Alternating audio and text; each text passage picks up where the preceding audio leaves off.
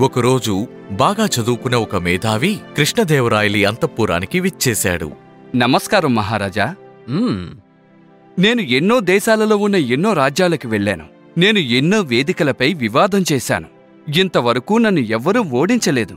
అన్ని విభాగాలలో మీకున్న ప్రతిభ అందరికీ తెలిసిందేగా. మీరు చెప్పింది నిజమే మహారాజా. నేనే ఇక్కడ గొప్ప మేధావిని. విజయనగరంలో ఉన్న మేధావులతో పోటీ పడ్డానికి వచ్చాను. నా తెలివితేటలకి ఇక్కడ ఎవ్వరూ సరితూగరు.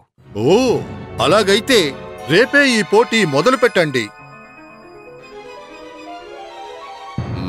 మరుసటి రోజు అన్ని పరీక్షల్లోనూ అక్కడున్న వారందర్నీ ఆ మేధావి ఓడించాడు. దాంతో మహారాజు ఎంతో దిగులుకి లోనయ్యారు. తెనాలిరామా ఇప్పుడు మనం ఏం చేద్దాం?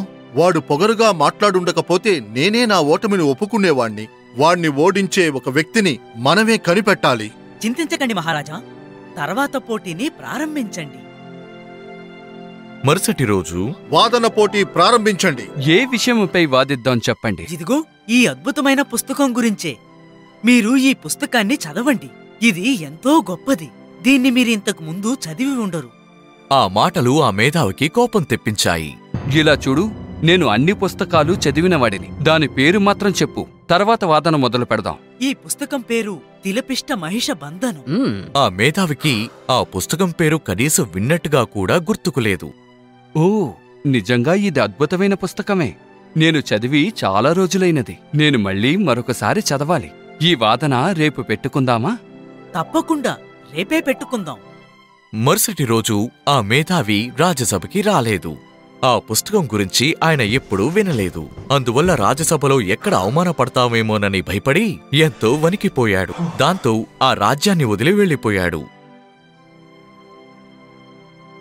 తెనాలిరామా నువ్వు వాదించాలనుకున్న ఆ అద్భుతమైన పుస్తకం గురించి చెప్పు. మహారాజా అలాంటి ఓ పుస్తకమే లేదు. దానికి తిలపిష్ట మహిష బంధనం అని అబద్ధపు పేరు పెట్టాను.